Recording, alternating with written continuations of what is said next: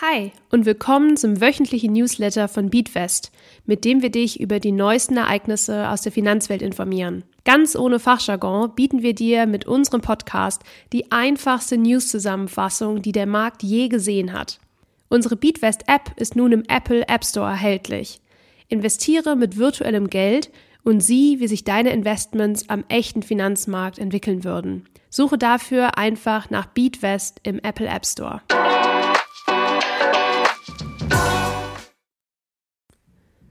Hi, ich bin Lisa von Beatwest und wir schauen uns jetzt gemeinsam an, ob es nach dem Krypto-Crash wieder bergauf geht. Wenn du vielleicht bereits in Krypto investiert hast, dann ist dir bestimmt nicht entgangen, dass das vergangene Jahr 2022 eher schwierig und holprig für die Anlageklasse verlaufen ist. 2021 startete ein wahrer Run auf Bitcoin und Co, der sich im darauffolgenden Jahr aber nicht halten konnte. Zu pessimistisch war das Marktumfeld und zu drastisch die Zinserhöhungen, als dass Krypto noch eine realistische Chance auf gute Kursentwicklungen gehabt hätte. Es scheint jedoch so, als wäre das Schlimmste überstanden und als stünden die Zeichen nun endlich wieder auf Kursanstieg. Alleine die Mutter der Kryptowährungen Bitcoin schaffte seit Jahresbeginn ein Plus von knapp 40 Prozent ehrlich gesagt unfassbar, wenn wir uns vor Augen führen, dass der erste Monat des Jahres noch nicht einmal rum ist.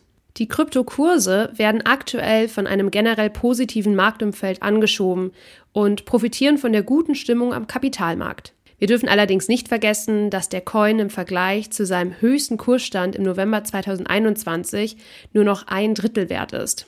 Die Frage ist jetzt, wo die Reise für den Kryptosektor hingeht. Kritiker vermuten, dass es in den nächsten Monaten immer ruhiger um die Anlageklasse werden könnte und der große Hype vorbei sei. Vielleicht erinnerst du dich selbst noch an den Sommer und Herbst 2021. Man kam kaum darum herum, über Bitcoin und Co zu sprechen. Es herrschte ein reger Hype und viele Investoren verspürten FOMO, also Fear of Missing Out, was die Kurse zusätzlich in die Höhe getrieben hat. Aber das sieht mittlerweile schon ganz anders aus. Fast könnte man meinen, das Thema würde totgeschwiegen werden. So sind beispielsweise auch die Experten der Europäischen Zentralbank Ulrich Bindseil und Jürgen Scharf der Meinung, dass sich der Bitcoin zusehends aus unserer Gesellschaft verabschiedet. Es gibt aber auch Experten, die dagegenhalten und sagen, dass es ein positives Zeichen sei, dass das Interesse aktuell gering ist. Der Grund? So hätte der Markt Zeit, sich zu erholen und könnte dann in ein paar Monaten erneut durchstarten. Für diese These spricht einiges, da es schon einmal genau so passiert ist. Das Jahr 2017 und dessen rasanter Bitcoin-Kursanstieg ist das Paradebeispiel hierfür. Krypto war in aller Munde, verlor im Jahr 2018 wieder stark an Wert und wurde infolgedessen wieder totgeschwiegen. Der Hype 2021 kam aber trotzdem und vergessen waren die starken Kursschwankungen der vergangenen Jahre. Wie es also mit der Anlageklasse in Zukunft weitergeht, bleibt abzuwarten. Wichtig für dich ist, dass du dein Portfolio breit diversifizierst und nicht nur auf ein Pferd setzt. Falls du gerne in Krypto investieren würdest, aber dir die Coins zu stark schwanken, kannst du auch über eine Investition in die zugrunde liegende Technologie wie beispielsweise Blockchain investieren. Der Global Blockchain ETF ermöglicht es dir, an der Entwicklung des Blockchain-Marktes mit den Länderschwerpunkten USA, Japan und Kanada zu partizipieren. Technisch gesehen ist die Blockchain eine dezentrale Datenbank, die auf vielen Computern genau in der Art und Weise vorliegt. Somit ist es beispielsweise möglich, Eigentumsrechte zu digitalisieren und Grundbücher obsolet zu machen. So soll Blockchain als disruptive neue Technologie viele ältere, etablierte Systeme ersetzen und Prozesse effizienter machen. Kommen wir nun zu Fragen von Newsletterleserinnen. Diese Woche erreichte uns die folgende Frage. Warum nimmt die BaFin aktuell eigentlich Lebensversicherungen so genau unter die Lupe? BaFin bedeutet ausgeschrieben Bundesanstalt für Finanzdienstleistungsaufsicht.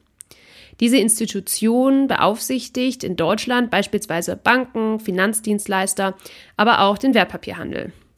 Sie sorgt also dafür, dass die Verbraucher, also Menschen wie du und ich, bei Finanzthemen nicht übers Ohr gehauen werden.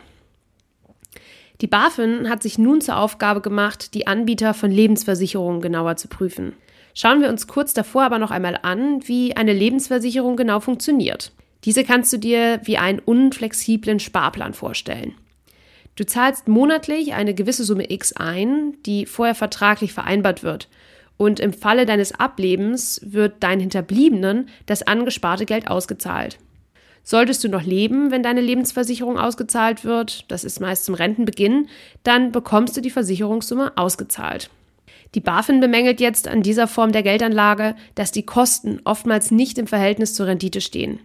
Die Kosten der Lebensversicherung teilen sich in Abschlusskosten und laufende Kosten auf. Die Abschlusskosten musst du direkt bei Vertragsunterzeichnung zahlen. Diese liegen häufig im vierstelligen Bereich. Die laufenden Kosten sind hingegen Kosten, die auf jährlicher Basis für die Verwaltung deines Geldes anfallen.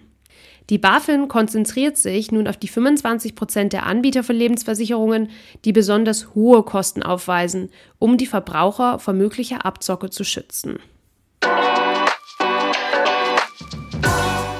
Und wenn dir der Beatwest Podcast gefällt und du uns gerne unterstützen möchtest, dann freuen wir uns natürlich über ein Abo und über eine 5-Sterne-Bewertung bei deinem Streaming-Dienstleister.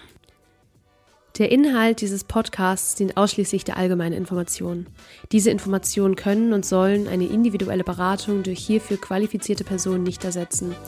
Die hier angegebenen Informationen stellen keine Anlageberatung und keine Kaufempfehlung dar.